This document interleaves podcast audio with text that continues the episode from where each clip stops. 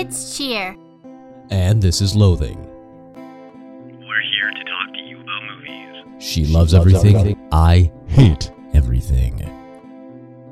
This should be fun.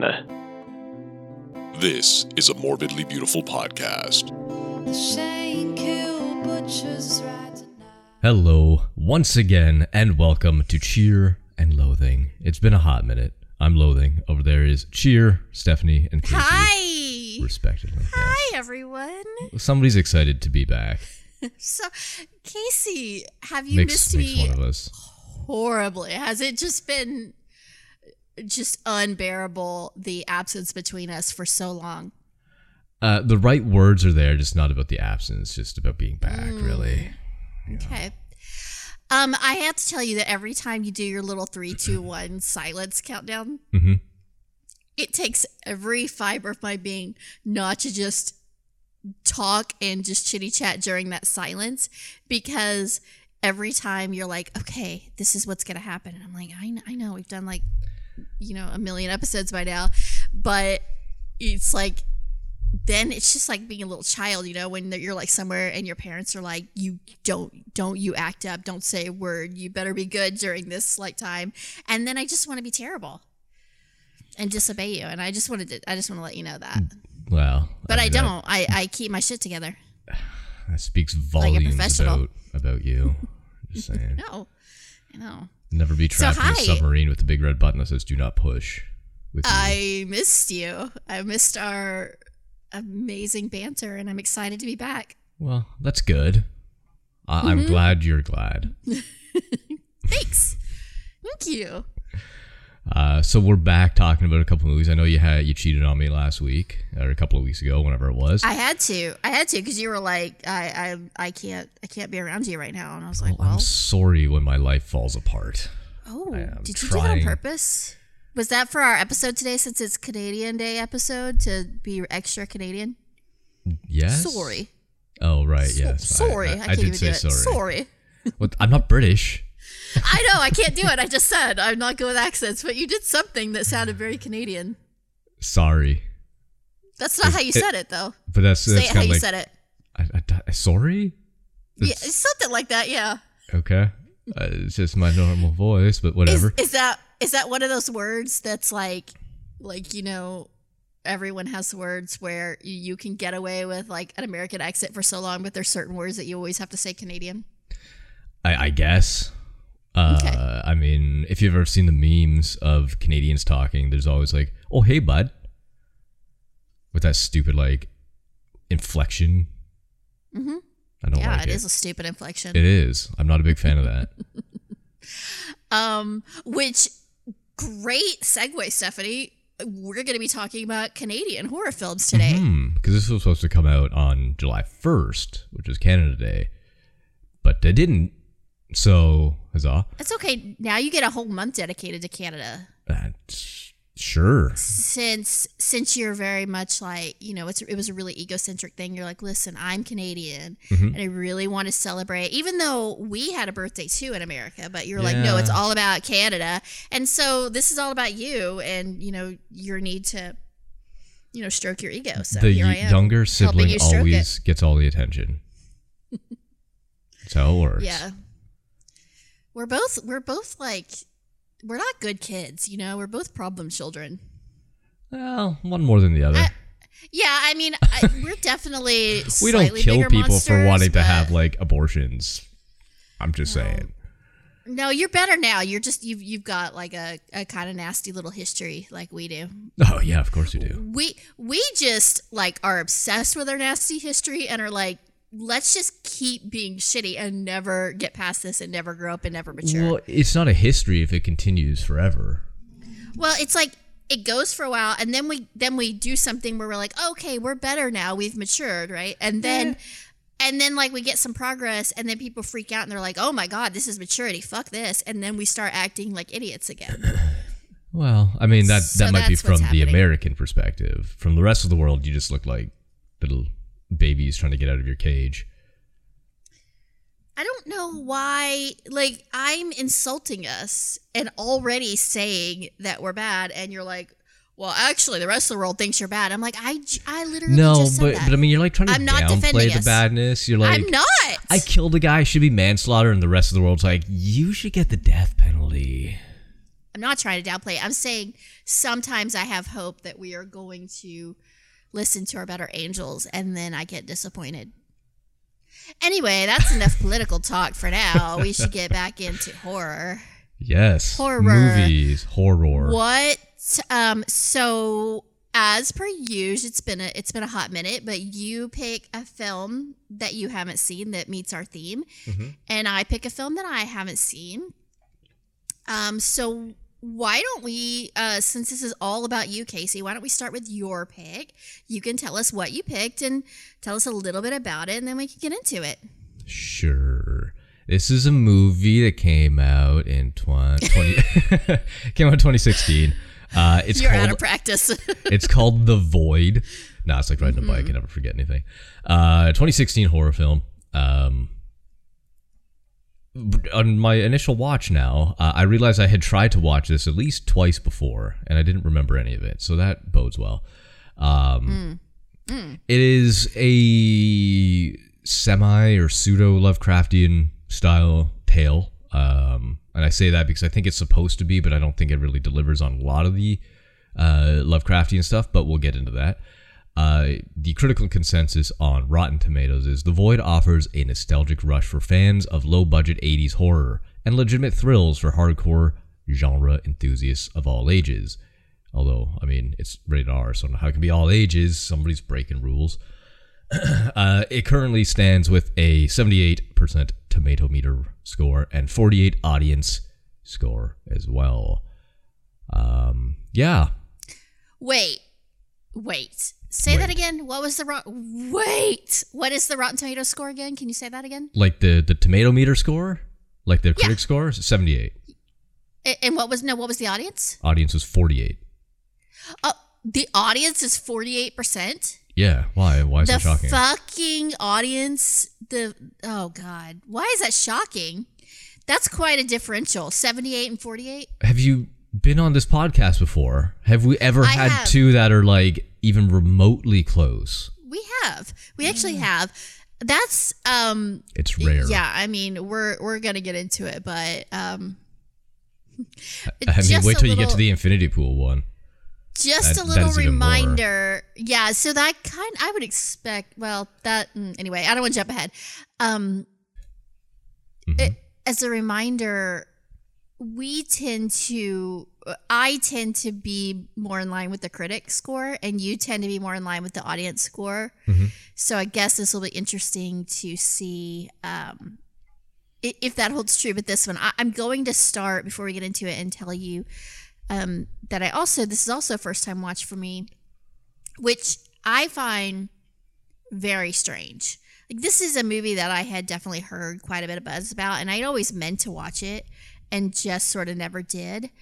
Um, and you know, I heard really good things, and it looked really interesting, and I really do love Lovecraftian type horror films. Mhm. So, um, yeah, I was excited when you said you picked this because I was like, all right, well, now I have to watch it, and it's about it's about damn time. So, uh, to quote Lizzo.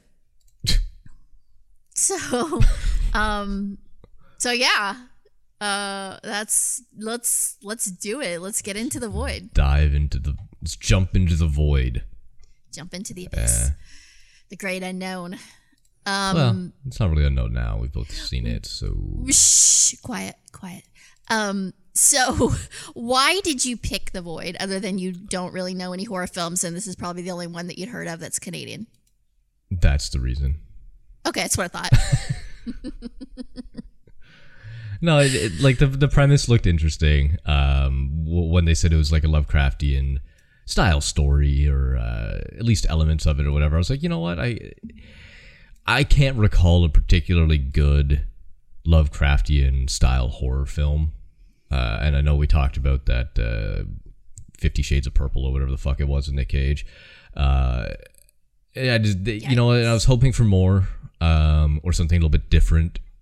And I, I get on a small budget something of you know like the old gods and the eldritch gods and shit it's kind of hard to pull off uh, so i, I kind of went in with tempered expectations. Uh, so yeah, the like I said, I'd watched this movie or tried to watch this movie probably at least twice, maybe even three times before, and I got bored pretty early on. And this is a kind of movie that I think you have to be in the mood for, and I probably wasn't in the mood at the time. Uh, but this time, it kind of caught my attention a little bit more. Uh, I don't know why. I don't know what was different this time. I guess maybe the last few times, I I thought maybe I, I expected more right off the get uh, in the first twenty minutes anyway. Uh, but it didn't really do that. But this time I was like, you know what? I'm a little more invested. So there's something to say about that, I suppose. I think that's um, some of what you said is kind of nutty, given what I wrote down in my notes was that I thought that it was sort of intense and brutal right from like the very first frame. And then I in I, I literally wrote down I said we're 30 minutes in and all hell is broken loose. Like I felt like they wasted no time whatsoever having shit just go you know absolutely insane and i really usually 30 minutes into the film you're still dealing with like exposition and characters and stage setting and stuff. And i i was already incredibly tense and just freaked out at, at the 30 minute mark to the point where i was like i've got an hour left of this movie and i'm already like uh, I can just feel um, every muscle in my body completely tensed up at this point because it's already so it's so bananas and so insane. So I, I think it's an interesting commentary. I mean, I know you said that it was a little bit different this time, but to be like, yeah, it's kind of boring and it took a while to get my interest because I had the complete opposite reaction. I was like, I- was surprised at how quickly they were like, all right, we're just, it's going to be balls to the wall and we're never going to stop. I thought it was just relentless. Uh, that's fair. Uh, like like I said, upon this watch, I was just kind of like, okay. I, I I really don't remember why it didn't catch me the first couple of times. I, I th- these were years ago. I tried watching this, uh, and I, I don't know. Like I said, maybe it's just my mood. I just wasn't in it. Uh, I just wanted to watch something sparkly and shiny and with things exploding. Who knows? Uh, but this time, like you said, it, it, it caught me a little bit more. It wasn't perfect. Uh, but for a low budget, and I don't know what the budget would have been compared to, say, uh, what was the one we watched? Probably one of our last episodes. Very similar with the police office or police off, uh, police station. Malum. Malum, yeah. Uh, very similar tone to that. Like it's it's in a single location for the most part. Uh, there's some some craziness, there's some monsters and whatnot. Uh, but I feel like the the effects in this were a lot better. Uh, and I feel like the the monster designs were, were pretty solid. Uh, but it did kind of lose me with the Lovecraftian aspect with the monster design. Uh, it felt just more kind of like Silent Hill than Cthulhu. Uh, which I just, why I just want a fucking movie where Cthulhu comes out of the fucking sea and eats the world. Man, is that so much to ask for? When when I hear Lovecraftian, that's the only thing I fucking want out of the movie. Is that too much? I mean, I think. Well, I love. Let's. I don't want to derail too much. I mean, Lovecraftian is is a big term. It's a big term. it's yeah. like it's like psychological horror. You know, it like encompasses so much that it isn't. You know, it isn't just one thing. So it, it's sort of. It says something. It tells you a little bit, but it doesn't tell you a whole lot. Because right, but I feel like who this knows what that could be? this style of Lovecraftian has been done a lot. You know, you can go back to the thing and say it's very similar to like it's Lovecraftian kind of story as well. Uh, You know, it's funny because I actually I wrote. Oh, so sorry. I was No, gonna no. say I wrote down that this did give me thing vibes. Oh, absolutely, um, which is yeah. really. I think that's a really big compliment. Like if I say something gives me makes it reminds me of the thing, then Mm-hmm. um, you're you're already you've already scored some pretty big points with me. Yeah, I I mean, it definitely has shades of the thing in there. Uh, but like I said, it, it I feel like it's been it done a few times, and which is fine. Like we've gone over this a thousand times. There's only so much you can do with movies. But has there ever been a, a Cthulhu movie, an Old Gods, where the fucking, I mean, Cabin in the Woods touched on it a little bit, I guess. But Underwater kind of does that. Um, I think uh, is it pretty good. a little bit, but I mean, it that one also sort of like it just masks everything. It creates too much mystery. Like I just want straight up fucking Cthulhu. I don't want to be like, what is that? It's like, oh my god, there's Cthulhu. He's gonna eat the world. Give me that. See, but I think that's only the problem is is that that's like your in shot, right? Because like if you start out with that, I mean, once Cthulhu, Cthulhu is there, you're fucked. Like it's a it's Yeah. in game. Yeah, so you can't sure, make much of a movie out of it. Like you got to build up the suspense and the tension and be like, oh god, Cthulhu's coming. That's gonna be bad. And then don't he kind of comes in the last frame, and then it could be kind of like a is bad. Godzilla style movie where like he's just toying before he no, decides to Cthulhu devour the doesn't world. toy and like and mm-hmm. rampage the city like. And Godzilla isn't there really to destroy everything. Godzilla just happens to destroy things because, you know, he's a Giant big ass lizard lizard. You know that like a- a- anytime he walks, he's like destroying shit. Yeah, But I, his like, goal isn't to be like end all humanity as it is with Cthulhu. This is really interesting. I'm glad that we're going down this little rabbit hole. This is fun. Sure, I, I I don't know. Like I said, it just Nerd talk. and and there's a lot of video games out there based off of uh, Lovecraftian stuff too. Like there's a whole franchise called like Call of Cthulhu or something along those lines. But I Yeah. don't recall him ever making any appearances in those video games. It's always just like a town being uh, turning into fish people essentially, or like covering up some sort of cult activity. And You, you know what it's, It's- like? It's like the uh, Book of Revelations. Um, and I'm not I'm not remotely religious, but uh, obviously that's if you're gonna read the Bible, that's the best book. Just skip right to the end. right, where uh, the shit hits the fan.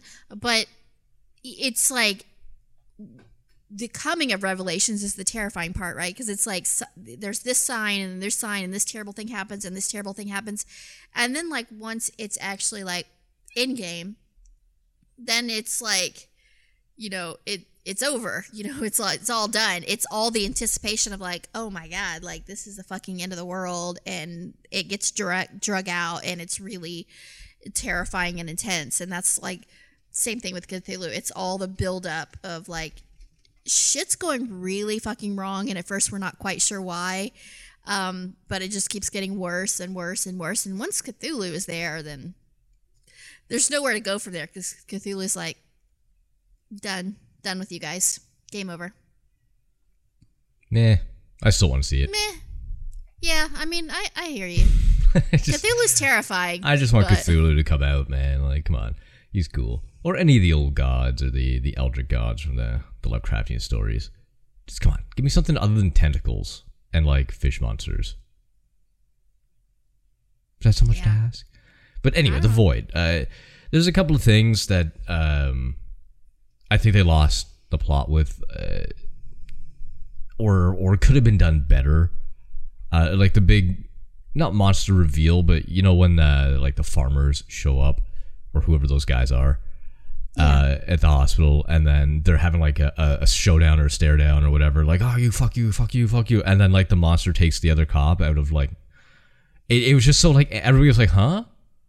Like there was no reaction to it. That shot could have been done so much better. Like you see it, and then it, next thing you just dragging him away. It's like I feel like we missed something that could have been done a lot better, and nobody really reacted. Like, oh my god, Mitch, fuck you. No, fuck you, Ezekiel. Fuck you. Like that. It just went back to that. I'm like, what? Come on. That that shot could have been like a scary reveal of the monster. And they just kind of like, here's a tentacle around his face, and now he's gone. You know what I mean? See, I mean, I hear you. I, I guess one of the things that I thought the movie did really well. First of all, it felt for for as over as as kind of insane as what's happening is and unrealistic. Um, it felt very realistic. Like I could feel, I could feel the the tension and the fear and the like kind of palpable, uh, just terror that was how I would I feel in that situation. And I think one of the things about this film is that I think the reason I had such a, a reaction to it is because there is so much happening all at the same time, right? It it would be scary enough if they were just dealing with like creatures and stuff, but it's like they've got all this shit and like she this woman's pregnant and she's about to give birth and she's like in pain and um there's these creatures and there's all this shit that's going on they don't know what's happening and then there's these like the farmer guys who are really antagonistic and problematic in the beginning. Um, and they're causing a lot of problems and being really scary. And then you've got the cult people outside that are stalking them.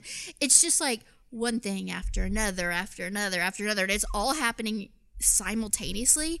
I feel like my heart was racing because it's so fucking overwhelming. And it's like there's no escape, there's no place is safe.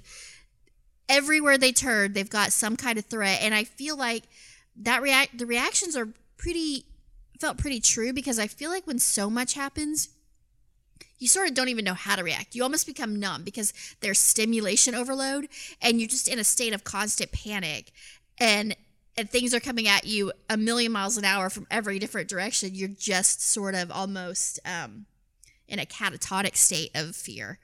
Um, so for me, I- I don't know. This movie, I will say, it kind of fucked me up. And I, I've said this before. I don't, uh, I don't react that way to horror very much. I watch so much of it that I'm pretty desensitized.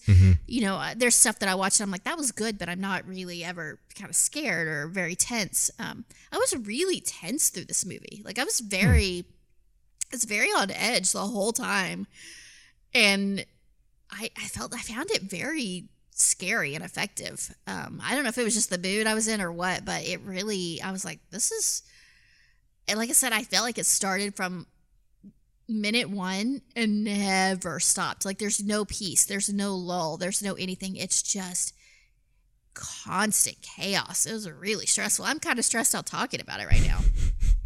And that's a compliment. This is all good. Yeah, yeah, I did not get that at all. But you tend to half-ass watch everything. no, so no, I, I, I was watching it. I, I was watching it. I didn't didn't fall asleep. I didn't look at my phone. I, I watched it.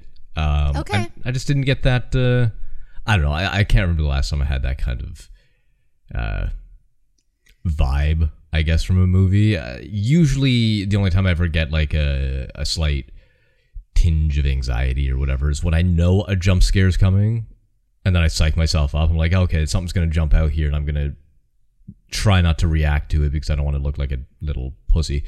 Uh, but yeah, I just that's the only time where it's like there's somebody slowly walking to a hallway and they open a closet. You know that's not gonna be the jump scare, but it's gonna come out at some point. That's really the only time I ever get got, I would say. But like psychological tension doesn't really affect me uh, too much. See, I'm the opposite because jump scares, I don't, they don't, uh, it, it, most of the time I'm like more annoyed by them than anything. Yeah, they, I'll- they feel manipulative. I'm know? not like saying they're a good thing. I'm just saying they're the only thing that really yeah. because I'm anticipating it, and the anticipation's always worse than the act, right? Like if you have to go get a, a Yeah. blood work done, you're like the needle's gonna suck, and then it go, you're like, oh, that wasn't bad, you know, like it, that sort of mentality, I guess. I think that um, for me, it's whenever a film can make me, whenever I can put myself in the character's shoes and I can imagine the situation and I can imagine my own sort of tension and fear and stress. Um, that's when a movie is really effective for me and being like very visceral and in making me care. I have to really care and be invested, and then I will get scared because I can imagine being in that situation, how terrifying that would be. Um, and I feel like this film did a really good job of uh, creating a sense of empathy and making me like feel what it would feel like to be in those character shoes. I thought the acting was really strong. I thought the fear felt very real and believable. Um, the reactions to me, you get kind of a lot of different reactions, but I felt like they were all authentic feeling to the character. Um, I I don't know. I, I was I was a hundred percent in it, and I was um, you know, I was unnerved by it. I was tense the whole time. Personally, I mean, I'm I'm glad you got a feeling out of it. good for you. Good for you. um, see, I I have a hard time putting myself in character shoes like that. Like I, I can imagine myself in the situation, but I'm not a No panicker. Like I I'm not like my apartment building was on fire last week, and everybody's kind of sitting around crying and like holding each other. I'm just like, I hope my dog's okay. You know, like I, I, that. That's about the, the most level of panic I got throughout that entire ordeal. Uh, I, I just don't panic. uh, I try to not react to situations. Maybe later on I'll have like a holy fuck that happened, but in the moment it's eh, I'm not a big panicker, so it's hard for me to put myself in a situation where it's like, huh, there's a, a monster trying to kill everybody. If I die, I die. you know? See, well, I mean, I don't. I mean, I can't get inside your head. I will say that's kind of what I mean, though, as far as the authentic reactions, because they weren't running around screaming. No, you're panicking. I mean, right. there was some level of like, yeah, where like. There's one point where the nurse is really like, and obviously, I think she has every right to. She's kind of losing her shit, but for the most Mm-hmm. part, like the cop is really calm and he's really brave and he's like going places where he knows he shouldn't go because he has to. Mm-hmm. Um, I felt like there was some very genuine human reactions and they weren't all the same reaction and you did get the like I'm obviously scared but I'm just going to do what I have to do and I'm not going to like let myself lose my shit. I'm just going to face this and deal with it very calmly. Mhm. um, and I like that and I don't think you have to I don't think panic and fear are necessarily the same thing. Like you might have panic if you're afraid but sometimes you the fear is real guttural. It's real deep down where you just like know that there's potential you're not making it out alive you still have to kind of deal with it and try to get through it and try to be rational and logical but that doesn't mean that you're not still afraid. Like i guarantee you guarantee i can't i mean maybe like i said kicking your head. Maybe you're some kind of really unique special case who has a death wish and doesn't like have any value for life but like uh, 99.9% of people in that situation in real life would be pretty terrified. Like th- that's Yeah, really I fucked mean, up obviously it would be a terrifying situation. I'm not saying I wouldn't be afraid. I just wouldn't pan. I don't, I don't know. It's hard to to describe the the scenario. Like, yeah, I don't know. Like, obviously, yes. If a tentacle monster bursted out of somebody's head, I would be like, "Holy fuck, that's scary."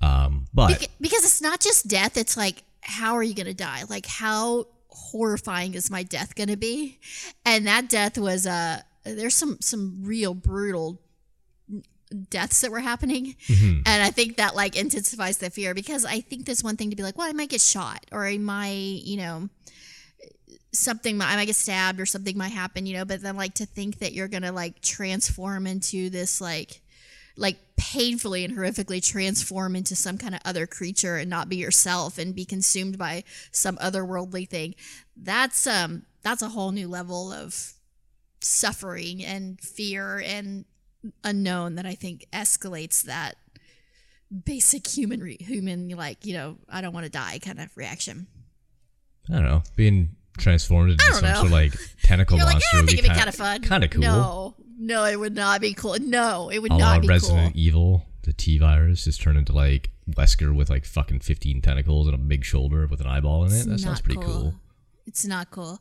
It's it's like why zombies are so fucked up. And granted, that feels very like passe now because we've seen it so much. Mhm. But the idea, I mean, because death sucks, obviously. But then it's like quick and it's over, you know.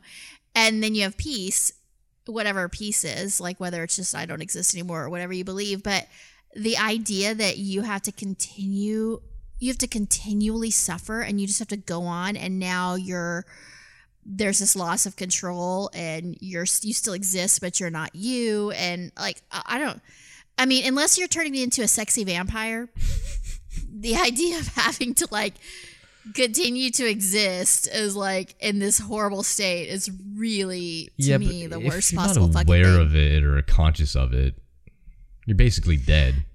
but I think I feel like I don't feel like there is zombies. a level of awareness. I don't know if don't know. zombies have a level of awareness. Anyway, these aren't real things, so it's not like we can really. don't know. Well, I mean, we haven't experienced them yet, but the way the world is going, who knows? we'll cross that bridge. if I turned on the news right now and they're like, yeah, uh, people are morphing into, you know, we've been invaded by aliens and people are morphing into these creatures. And I, I don't know that I would, I mean, I would obviously be like, this is fucked up and I'd be scared, but I certainly wouldn't be like, no, this isn't happening. I'd be like, yeah, this sounds about right. Yeah, it's pretty par for the course.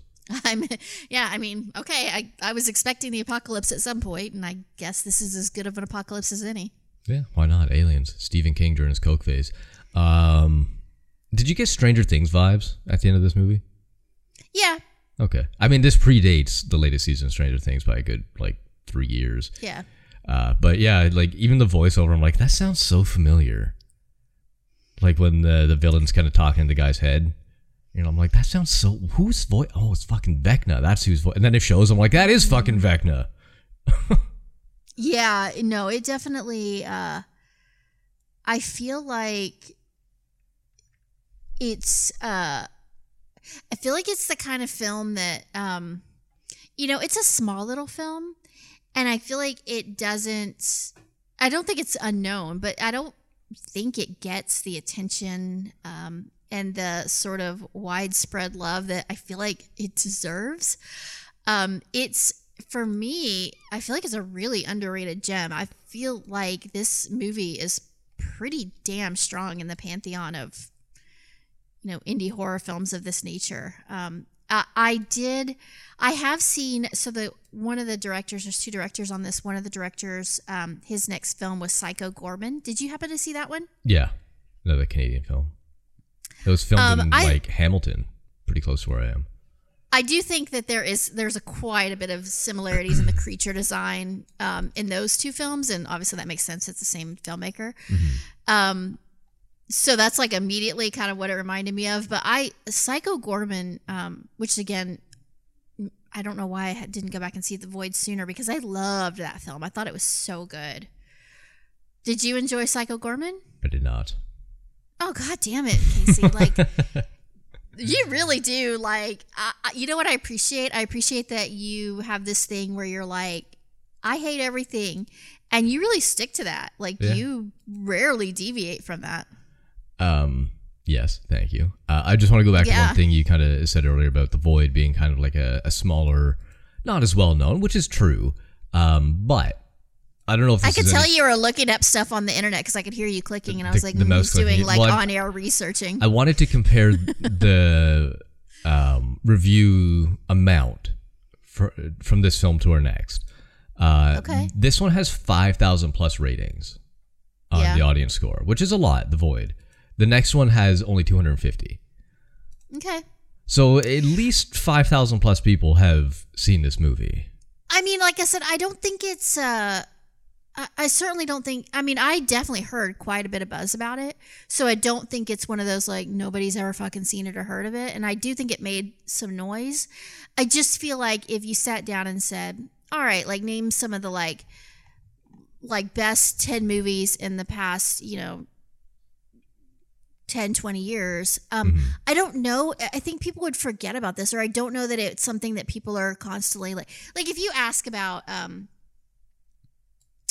y- you know uh special effects driven films and things that are like apocalyptic and kind of cosmic horror i mean most people are going to say the thing. There's going to be certain films that everyone's going to say and i don't know that this film falls in that category but I, I guess i'm arguing that i feel like it should. Like i think it's I, i'm not saying it's the thing because nothing is but um it's it's quite good. It's for me i i was like wow this is uh really well done on a lot of levels. I thought the effects were pretty fucking outstanding given the i budget, don't absolutely. think i say i don't think the budget was big at all and they looked great and there was a lot of them. They didn't because a lot of times when you don't have a budget you know you might have one or two creatures and that Mm-hmm. you really and and they come at the end and you really kind of um you know you blow all your budget on sort of like with the one big money shot Yeah. and and this has a ton a ton of effects and they all look great Yeah. and i i loved the shit out of that i thought that was really great these Yeah. guys know what they're doing i think they are like um i think they this is what they do besides making films i think they like do effects uh, for other films um, hmm so they're see that. definitely incredibly skilled and uh, know how to make shit look good Yeah, I, I mean, I can't argue with that. The, the effects are really, really well done. Um, yeah, I don't know. I, I didn't hate it. You liked it, so I guess it's a Well, I win. mean, hey, that's good because this is, you know, when you said 40%, that's why I was like, what? Because this is, and I get, this bites me in the ass all the time when I watch a film and I, and I think, okay, surely almost everyone is going to agree that this is a good film and entertaining and has value and all that stuff. And I felt that way about The Void. Um, I was like, well, even Casey's gonna like this, you know, like this is just it, it's very hard to not like this. Um, and then we kind of started out, and I was like, Jesus Christ, like. 48% that's way too low and then it sounds like casey's not gonna like this like what the hell is happening so i'm glad i don't think you love it as much as you should. Um, i don't even know if you're capable of great love but No. um, but yeah i i feel like um, i'm glad you don't hate it. I'm glad you're at least like it's got you know some redeeming qualities. But yeah 48% is way too the audience again continuously disappoints me doesn't know what they're talking about that's way too Yeah, low for this the, film the average pleb is just retarded. Yeah. they're stupid. They can't. well let's not say that jesus I mean, those are your words verbatim. i never never Exactly word for word is what you said. Absolutely not. Absolutely not. I do think um I do think they uh, are wrong a lot and make a lot of bonehead decisions and uh, don't have great opinions, but I never said what you just said. Uh huh. Uh huh. Anyway, let's move on to the next movie, shall we? Okay, It's yours. we shall. You do it. That is mine. Okay. Uh, so I chose Infinity Pool.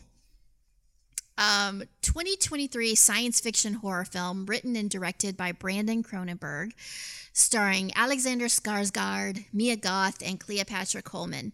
Uh, the film follows a struggling writer and his wife on vacation who, after an accident, discover the country's dark culture. Cronenberg started developing the project in 2019, with produ- production later being pushed back to 2021. Um, it was filmed primarily in Croatia.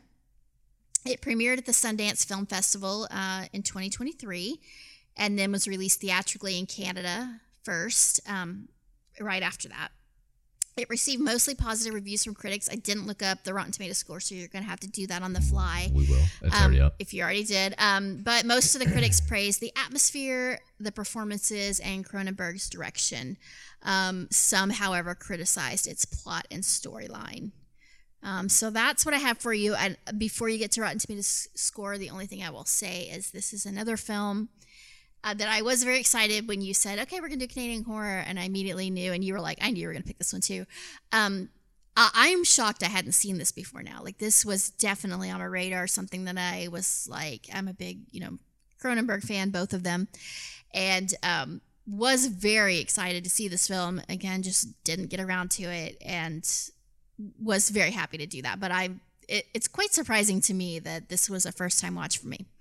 Um, so now you talked about the polarizing Rotten Tomato score, so let's hear what that is. Yes. So the uh, critic score is 87%. percent Mm-hmm. The audience score is 51.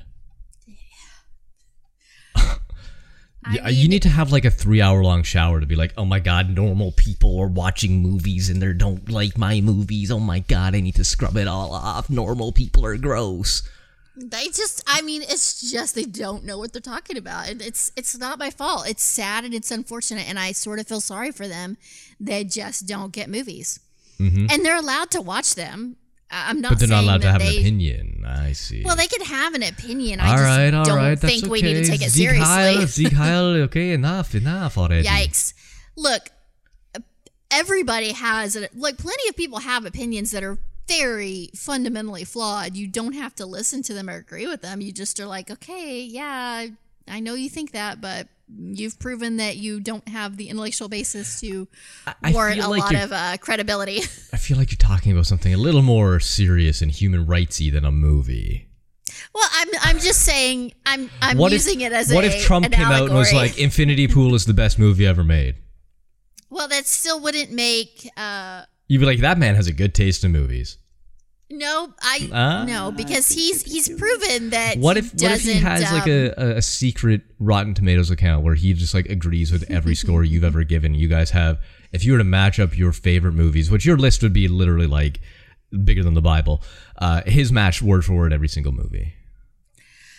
um hmm you can be well you could be right about some things and wrong about everything else like just Hmm. because uh, like there are critics there are film critics who i think are right about a lot of movies who are terrible horrific people that i would never want to socialize with or associate with in real life Okay. but you know they who know movies are, critics. You know, you know you, yeah they they all know and they're all very like upset they're like shaking in their boots that I don't want to be friends with them. Anyway, um, I I I mean, no spoiler. This look the difference between the void and Infinity Pool. uh, I think audiences are wrong on both counts, but the void, I think. The Infinity Pool, I think, is a polarizing film. And when I watch it, I think, yeah, I get why this is either going to work for you or it's not. It's not for everyone, and it's certainly not trying to be. Um, the Void is one of those films where I'm like, "N- no, I mean, this is just an objectively good movie. And even if it's not your cup of tea, uh, you arguing that it's it's a poorly made film or not um, doesn't do what it set out sets out to do just feels like you don't kind of understand uh, the language of cinema. Infinity Pool, I think you could objectively argue um, why it works and why it doesn't work, just as just as uh, accurately and intellectually honest. It's just a different. It's a different type of film. It's a lot more. It's a lot more uh, experimental and controversial and and weird, and that's obviously not for everyone. And I expected you to hate it. Do you want to? So I've, I haven't seen this often, if ever, on Rotten Tomatoes before. I don't check Rotten Tomatoes other than for this podcast, but there, you know how it has a critical consensus and they give you like a brief blurb. There's one on this one that says audience consensus. Okay. Well, it says audience let's says, it. but it says Infinity Pool is definitely a wild time, but when it's trying to be scary or provocative, it's often just plain confusing. See, I don't think that that's unfair for Infinity Pool. See, I, I'm not. I'm not totally against people having difference of opinion. I, I, I think that that's a credible assessment, Uh, For yeah, Infinity Pool. yeah. I mean, not for the Void, but it, this is one of those movies where I, I honestly had no fucking clue what it was about. Uh, I had heard about Mm-hmm. it, obviously, but it, I didn't look anything up about it. I'm not a big Cronenberg fan. Uh, he does a lot of like body horror stuff, and I'm not big on that. Uh, or at least like legacy wise, the name has connotations to that. So it's just like, uh, just eh, it's never really interested me. I don't really care for that sort of stuff crazy. Crazy, obviously. Um, yeah, so I went into it like no fucking clue, no idea. And did I expect what I watched to be what I watched? No, not really. Um, I thought the movie kind of suffered from a little bit of what I like to call the sinister effect, where it has a good or a very good or even great portion and then very rapidly falls the fuck apart. Uh, And this one suffers from that. I thought the first half hour, give or take, I think it was, was pretty good. Um, up until the point where like the car crash happens and then you, you discover like what the punishment is. And I'm like, oh, okay, cool. And then I'm like, what are they going to do for the rest, of, like the other hour and a half that's remaining in this movie? And then they did whatever the fuck they did. I'm like, if they had it just like kept it simple, if it was just a nice, simple story, um, you can add some like wacky and wild elements or whatever. But after the first instant, I don't want to spoil too much because it's fairly new still. After that first thing, I'm just like, why not explore what they even talked about at one point where they're sitting around the circle like, well, what if, you know, have you ever thought that maybe you're the clone? You know, maybe maybe they they, they did Yeah. the thing right. They could have done that for an hour and a half. They didn't have to extend it to two hours. They could have done that for an hour and a half, and it would have been like, yeah, okay. Then the guy starts going maybe insane or whatever because of that. But what they did was just so dumb. It was it was bad, and I feel like after a certain point, Cronenberg, or I assume he wrote it as well, uh, was just kind of like, I don't know what to do. I don't know where to go. Uh, I have this idea for a really cool synopsis, but I don't know where to go with it. Let's just do this, and it, mm, it ruined a good third of a movie. Well, I'm gonna I'm gonna offer a counterpoint, but first I'm gonna say something super controversial on this show. Okay. I don't think you're entirely wrong. Mm-hmm. So there's my controversial statement. Okay. Because normally I'm like, no, Yes. you're you're insane. I- I- I Um, um, I do think this film, and I wrote this even down in my notes. It it's doing a lot. Like there is a lot that is being explored at the same time, and so it does feel a bit. It is a bit hard to follow the thread. Like I, some of the things that it talks about, like there is the idea of, and and this is the thing. All of these ideas are very interesting and compelling in and of themselves, in my personal opinion. So you've got the Lord of the Flies esque thing where you've removed consequences, so now you've removed morality. So it's that whole assessment about like, is morality even real or is it just fear of consequences? Is it just like us trying to exist in a society and there is no actual real morality? And the second that you remove that society, or the things that the consequences or the repercussions or the accountability, then we just become fucking savages because that's our natural state. Mm-hmm. I love that theme, and this does explore that. Um, there's obviously that the, the sort of eat the rich thing where it's like the the wealthy people, you know, compares the the wealthy savages to the poor, you know, I'm air quoting savages uh, as far as like who's the real monster kind of thing. Mm-hmm. Um, there's the class warfare. There's the idea of duality. Um, there's the idea, like you mentioned, of identity and what makes us who we are. And if, and, and this is, uh, you know, goes into the realm of like AI, where you have the films where if it's like, okay, if the AI has kind of human thoughts and memories and emotions and the ability to reason and the ability to feel, but they're not, you know, again, air quotes, real humans. What is a real human? What makes us human? What is the, what is the thing that is identity. Um, so all of that shit is incredibly interesting, at least again for a nerd like me. I love all that shit.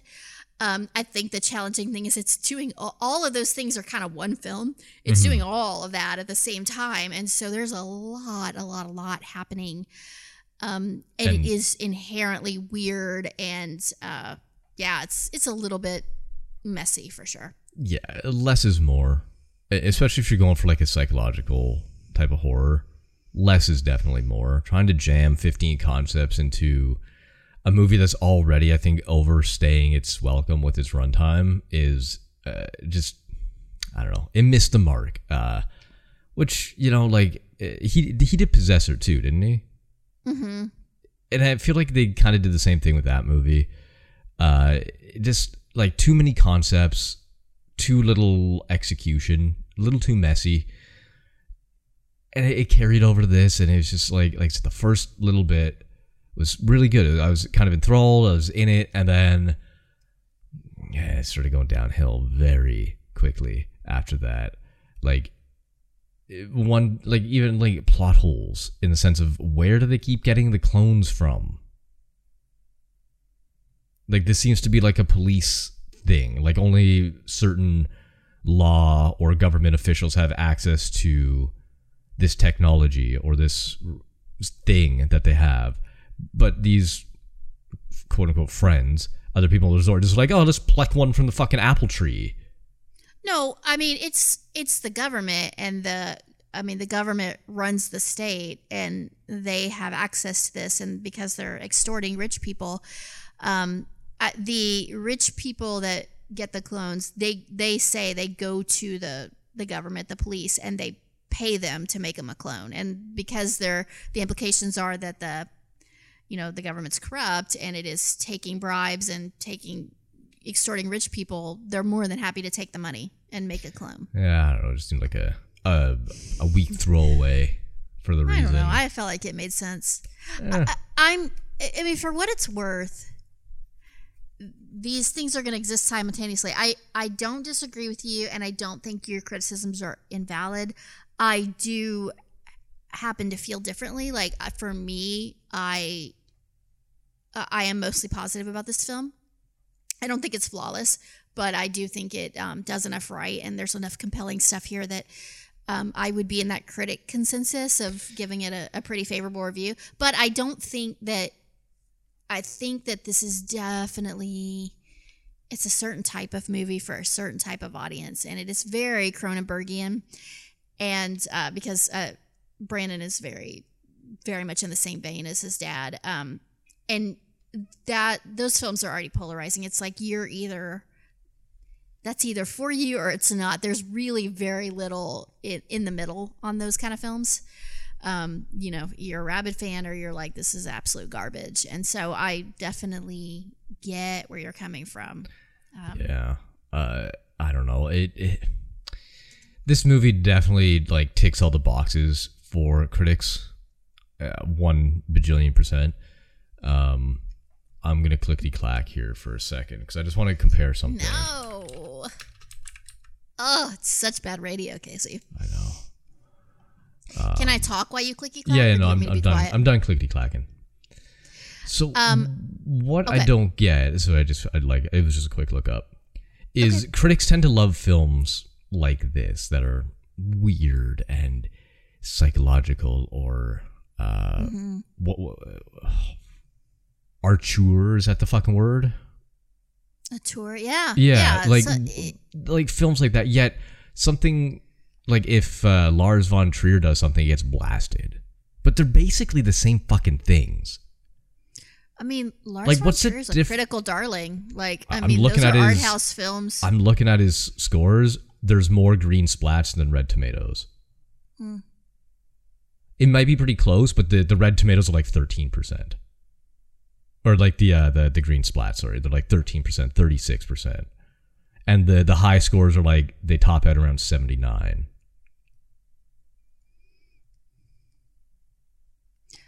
Um, I mean, I, I don't know. I consider, I consider them. I mean, they're obviously very different, but also in the same vein as far as like boundary pushing, um, original, like a very unique voice, a very distinct voice. Um, which is what I think. You know, I think that's what you're getting at is the critics gravitate towards, of like something that feels Well, pretentiousness very is what they gravitate towards. well, I mean, you know, tomato, tomato. Uh, but, but yes, like having something that feels very, whether you resonate with it or not, you, I can, you should be at least able to be like, okay, I see the vision here. This is a visionary filmmaker that has something to say and isn't afraid to say it. And it might not be my cup of tea, but that doesn't mean that it doesn't have artistic merit. I think that's sort of the, the baseline there. I, I I guess I just it I feel like a lot of the time critics look at movies with a certain lens. Uh, and they don't enjoy movies like the average audience does. The average audience wants to be entertained, and the critics want to be, they want to feel like they're looking at the Mona Lisa or something like that. And if the movie isn't that, if it is Avengers, they're just like, well, this is shit. Because it's it's or if it is Avengers, it's like this is shit. And but why? Like it has all the classic storytelling elements, the acting's good, the effects are good. Like I don't understand why something like Infinity Pool can have an 87% and like an Avengers movie can have like a 32%. It, it's just that dichotomy. It's just like what's why? Why? Like Scorsese says the, the like superhero movies are garbage, trash, eye candy, whatever. But they're still telling stories. They're still saving the world. They're they're helping. There's a hero, there's a villain. It has all the basic storytelling elements. And sure, it doesn't have weird, trippy sex scenes where like people are walking around and there's like blood and you don't know what the fuck's going on. But that to me is a good thing. Like a movie should have you're right if it's going to tell a story and it's going to have a vision, but that vision should be clear. It shouldn't be thick as mud, which is what I think Infinity Pool is. I, I, I mean, at the risk of taking us down a rabbit hole, I think that your summation was very, um, what's the word I'm looking for? Like, like it, it's Dumb? really, um, no, it, uh, stereotypical. That's not really the word I was looking for. Where you're just being like, oh, critics only like high art and they can't ever possibly enjoy it. I, I mean, I'm a critic and I fucking love movies and I I'm not saying they can't enjoy movies. it. I'm not saying they can't enjoy it. I'm sure they do enjoy it, but then they turn around and will be like, it's not a good movie. I mean, there are plenty of mainstream movies that are, you know, that are resonate with audiences that make money that critics rate favorably. I mean, I, I think it's a misnomer to be like, oh, if a movie is popular, then critics are just going to hate it just because it's popular. I mean, we could dive into, we don't want to, this isn't that kind of podcast, but we could dive into what critics are looking for and why they have certain reactions. And you could tell a story that is like, okay, it's entertaining, but the reason it's entertaining is because it's formulaic. It's hitting all the like known beats. It's basically regurgitating something seen a million times because that's easy and people like easy and you know what's going to work. So as a filmmaker, you're like, I'm just going to give people what they want. And not that there's anything wrong with that, but that's a choice. And critics might be looking for something that's like, okay, did you did you do anything new here? Was there originality? Was there thoughtfulness? Was there creativity? And if they see something that they're just like, yeah, this is really formulaic, they're likely to be like, you know, it's very, it's a very average, uninspired film. That doesn't mean you might not have fun with it. You might have a lot of fun with it, but from a critical standpoint, it's not, um, you know, it's it's definitely not like doing anything special. And and not all critics review the same way. So to say like, well, critics do X, Y, and Z, that's very a big generalization. But if you're going to generalize, that's how I would say. That's why I would say that phenomenon happens where you get a film that you're like, no, it told a great story, it did everything right. It's like, yeah, but did it? Was it just like um, a fill in the blank template? In which case, like, do, Yeah, all movies you are get a fill in the blank no, templates. that's really not true. Infinity Pool is definitely not a fill in the blank template. It would have been if it didn't try to do 15 million different things. Well, to say it would have been if it didn't do the thing that it did to make it not that is yeah, but the thing that it did made it bad.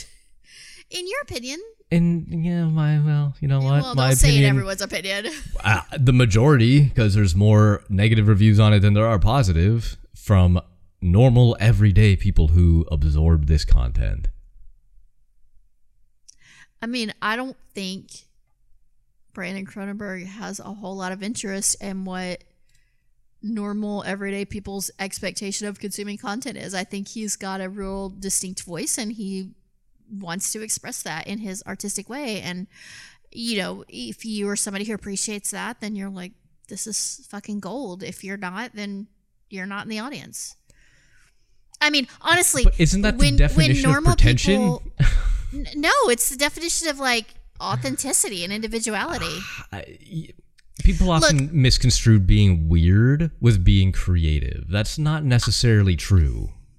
It's not, I mean, weird isn't necessarily creative, but I don't think, I think it's very dismissive just be like, oh, it's weird, so therefore it's not artistic. It's like, it, it's a weird in that it's like yes it's it's unique and it's disorienting and it's not like stuff you've normally seen but that doesn't make it not artistically It made it feel very.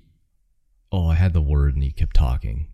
mm, sorry Oh, God. Forced. It felt very forced. that's the word that you were like That's the word that I blanked on, yes. let go of Yes. It felt it didn't feel natural. It didn't feel genuine. It felt forced everything that he did. And and that's what that's my problem with a lot of these quote unquote art house films or experimental films or visionary art tour films. They all feel very forced.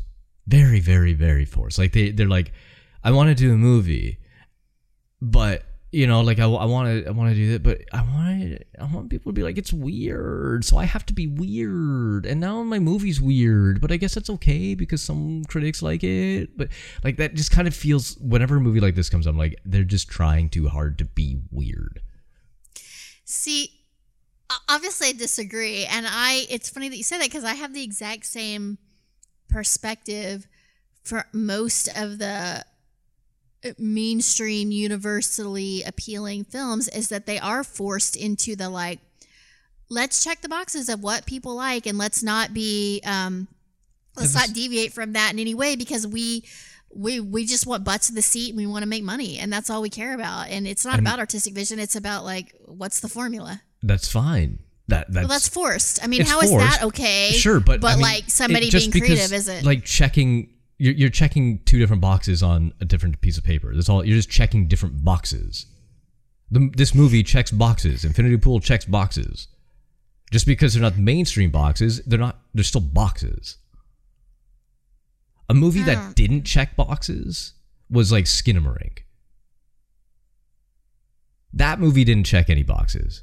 And I like that's fine. I didn't like it, but it didn't check any boxes. I can admit that. This checked boxes. This went okay, weird trippy sex scene, weird uh like body stuff, weird home invasion, weird this, weird that, weird weird check check check check check. On purpose. It didn't naturally come to that. That was or so it felt like when he sat down to write this, he's like, "What? Here's the box, the check box of weird shit. Check. Uh, okay, we got check. Uh, there's a check. Yeah, we got all the checks. Just different check boxes for a different audience. I mean, I disagree. I think it was all about hedonistic abandon. And that's why you got the scenes you got because it was about stripping, like I said, stripping away that uh, societal expectation of what it means to be a good person and a productive member of society. And you can just be, because you've got money, you can you can honestly just let your inner animal completely come through. You don't have to follow any rules. And and it's obviously a commentary on the way that our wealthy, especially in America, um, the way they do get away with every everything and anything because they have money and so they don't have to follow the same rules and they don't have to be held to the same standards. And I loved personally, I loved how um, I guess I'm giving away a little bit, but not really. Um, at the end, after they've gone through all this debauchery and done all this horrible shit, they go right back to as they're returning to civilization. They're like, "Oh, let's put back on our pretenses. Let's be normal. Let's start thinking about things like paying the bills and going grocery shopping and what plans we, what responsibilities we have and shit." It's like they immediately um, put those masks back on, and I think that's why you get the metaphor of the mask. It's like we're you know, putting on masks and taking them off and what's real and who are we really? Are we putting on the mask of a monster or are we a monster all the time who just puts on a mask of a, you know, polite society because we have to? I think that shit is whether you think that he nailed that or not, that's incredibly fucking interesting and fascinating. There's a lot of layers and a lot of Yeah, like really interesting not- shit to explore. Not new. Well, I mean, that's so. I, I don't think that's I mean, fair You can break down any movie the way you just did. Any movie. I can take Avengers Endgame and do the exact same fucking thing. okay. like oh you know like the movie's about how when a society is starting to crumble people stick together but there's always going to be strife and there's going to be a select few who always step up to do the right thing. No matter who they are iron man is the richest man the smartest man in the world. What does he do in the end? He did one thing he said he was never going to do sacrifice himself for everybody else and that's exactly what he did. He saved the world despite being a rich billionaire, despite being powerful, despite having this suit that makes him basically immortal. He shred all that. He he took it all off and went, "I'm the hero. I saved the world. I saved the universe." You can do that with any fucking movie. It- it- just because you break it down doesn't make it better. Okay. I'm not going to argue with you about this. I, I think you're, um, I don't know. I don't feel like we're having a genuine conversation about it. Well, because one's weird and one's mainstream. So therefore the weird one has to have more layers, right? No, I, mean, I think you're being derivative, and I don't. I think not, you that's not how. I would see it. All right. Well, I mean, agree to disagree. I So, guess. like I said, you, you can take any of the weird movies we've seen over the past two years of doing this podcast, and you'll break it down in that way. But if I were to bring up mainstream, and you're like, nah, nah, there's no layers there. Nah, it's just what it is. Nah. But because it's weird and low budget, it has layers. I don't. What I don't like, what I hate, is the implication that a movie has to be a very certain specific way for me to enjoy. Like I do love. I love weird art house movies. I'm not going to apologize for that, but I love. I mean, I am very entertained by plenty of mainstream movies. Um, I don't. I do think there is but this is true in literature and everything. And I didn't, I don't necessarily, I'm not sitting here saying like, oh my God, if it doesn't have layers and layers and if it doesn't make me think it's stuff like it's, it's garbage and has no artistic merit. I do think there is, you could tell when there are certain films where, okay, I have something to say and I want to explore some very specific themes and I want to, you know, infuse my film with a lot of like allegory and meaning. And then films where that's not, the intent and sure at the bottom at the baseline basically what you just said is that like everything every all art is a reflection of life and humanity. Of course because it's all people doing human things and having human reactions so everything has some relation no matter how fantastic some relation to reality. That's the nature of art itself. That's not the same thing as having a very specific goal of trying to uh really peel back the layers on, on certain um you know really thought provoking kind of issues and stuff. Not every film tries to do that. And that doesn't mean it's garbage for not trying to do that. It just means I find it interesting when they do that. And and I think that's okay. And I don't like the the idea that like, oh, because I'm sitting here saying like oh, there were some interesting themes being explored and I and for me it resonated and I liked how he did it that I'm like, oh, that's pretentious because I can't possibly like it if it's not super deep and has all this shit. It's like, it's interesting to me. It's the English major in me who like to analyze literature and like to like look for deeper meanings and stuff. Like, yeah, I know that's not for everyone and that's fine. But I also don't think you should be dismissive and be like, oh, it's just. I think you being dismissive and saying it's just weird for the sake of being weird is just as dismissive as you saying, oh, people, critics can't like mainstream shit because it's not deep and layered. It's like that's the exact same mentality, just reversed. And I don't think it's right on either side, personally. Sure, but let me let me throw a big butt in your face. Okay. Do you attempt to look for layers in not every mainstream movie, but more mainstream movies? Do you attempt, or do you just go like, "Oh, this is a weird one. I have to extrapolate the layers of it." Whereas if you were to go sit down and watch uh, Top Gun or fuck, I don't know, any movie that came out that made a billion dollars in the last five years, would you even attempt to break down the layers, or would you just take it at face value? Are you biased because you know this is done by a certain director, a certain writer, a certain producer, a certain company that you're more inclined to do that le- layer breakdown than you are uh, a more traditional mainstream movie? I feel like you, for the most part, know it when you see it. I think that if you if you interact with a lot of these different kind of cinema, you kind of know when a filmmaker is trying to is trying to create something that is kind of meant to be dissected or is meant to be um you know allegory or whatever. And then you kind of also know when a story is basically being hitting the beats of like okay this is about heroism or love or um, friendship or those kind of and, and again i don't think like i just saw indiana jones and i fucking love the shit out of it. And i don't think it has to have now if i wanted to if i really wanted to be like oh my god so okay um you know this is a, a metaphor for blah blah i mean you can add you can add anything onto it that you want to um, and that's fine. But i do think it's a pretty straightforward film that tells a story of you know basic like good versus evil and heroism stuff. And i don't think there's anything wrong with that. I enjoy those tropes as well. I enjoy films that do a really good job telling those kind of stories. I and it's not that i'm oh it's beneath me and i don't i don't want to waste my time peeling back the layers, but it's not presenting itself as a film that is asking you to do that or that even wants you to do that. Whereas certain films, I think you know when you go in, like, oh, okay, if I'm going to get something out of this film, I'm really going to have to engage with it on a different kind of level because it is trying to it's trying to tell a different kind of story, you know. And I I feel like I've said this before a million times you've really got to meet the filmmaker where they're at you know like what kind of story are they trying to tell? What are what type of film is it? How are they asking you to engage with it?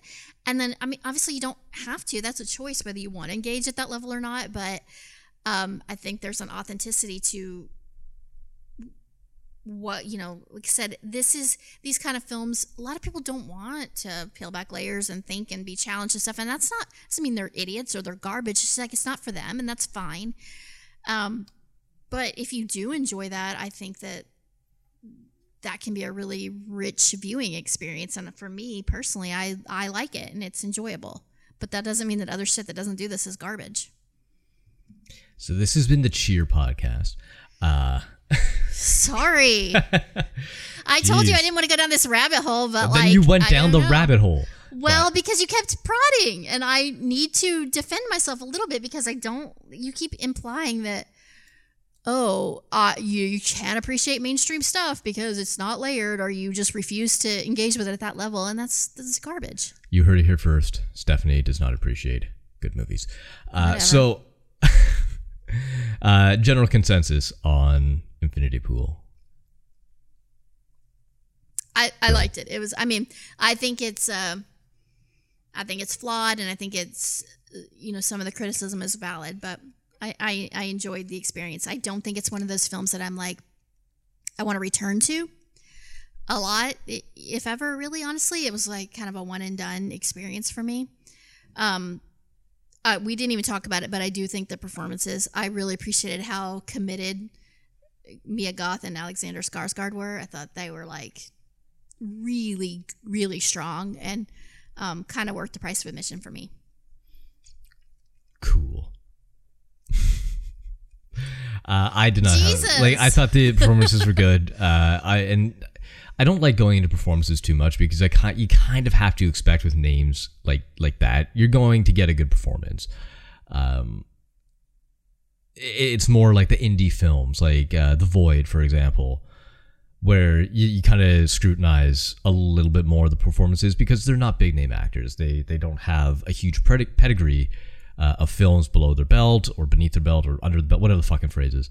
Um, so it's a little easier to be critical of of those style of movies with the performances. Whereas when you get names like Alexander Skarsgård and you get Mia Goth, they're proven performers and anything less than stellar you're gonna notice so i, I don't really like looking at the performances on that end uh, with with names like this involved.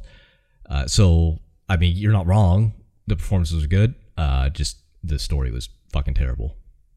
That's such a weird thing to say. Like, oh, well, these are good actors, so I don't, well they're I don't want to give them credit for their performances. no it's not that i don't want to give them credit. I just don't think it's something that needs to be looked at. Like it goes without saying that, don't know, that they're because, gonna be like, good no, it's not. I mean, plenty of like great actors well no especially like or turn in bad performances. Sure, but I mean, these actors have uh, a propensity, I guess, for doing these kind of films, like the weirder stuff or the more obscure niche stuff. So it's kind of their playground. It's kind of their wheelhouse.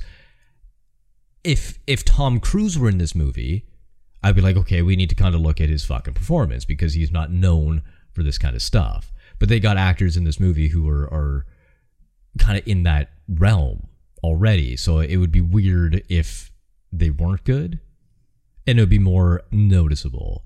Whereas here, like, yeah, bravo, kudos, whatever, for doing a great job. But it's not like it, that wasn't a determining factor for me whether this movie was good or not. You sound like somebody who um, is so like intent on hating something that you're like, yeah, I mean these things were all good, but they should have been good, so they don't count. So now I'm just gonna focus on the shit that wasn't yeah, good. Absolutely. Like, you wouldn't go to a professional major league pitcher and be like, good job, I'm throwing one strike.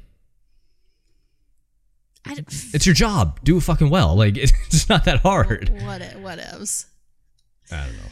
You you you are too readily available to hand out praise. I, I not- challenge no, I- people. I, I have no praise for you, Casey. I well, mean, okay, that's the exception then. But when it comes to movies, you're too willing. See, that's the thing. Like, people tune into this and they go, "Oh, Stephanie's gonna love it," but if Casey loves it, that's a different story, mm, okay. right? Because Uh, you know, sure. it- and and the same goes. If you hate it, then it must be fucking terrible. It's it works both ways, but people expect you to like things, so they're not going to be like, "Oh, that must be a really good movie because Stephanie likes it." But then they'll be like, oh, "She also really liked Party Bus from Hell."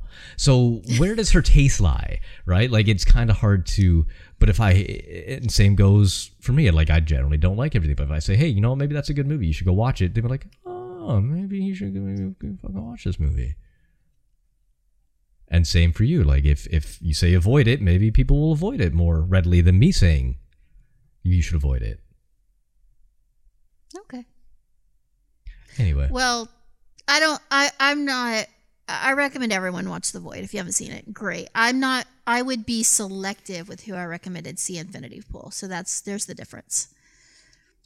I liked Infinity Pool, but you know I kind of would know. All right, my art house crowd. I'm gonna recommend this, but if you're if you're a mainstream person, I really. Like, mm, I mean, if you love Cronenberg, you should watch this. If you don't, if you haven't enjoyed other Cronenberg stuff, then you know avoid this like the plague. it like self-select that's what i'm saying like i wonder who's writing those reviews on rotten tomatoes because did you not i guess you some people don't know what they're getting into but i feel like i sort of i definitely knew what i was getting into Yeah, I, I and you know. should know You should. And even if you do know what you're getting into, you still doesn't mean you have to like it. No it's but it's like don't watch it you know like if you're like you you kind of should be able to self-select yeah, but I mean, feel you like. could be a Cronenberg fan and not like this movie.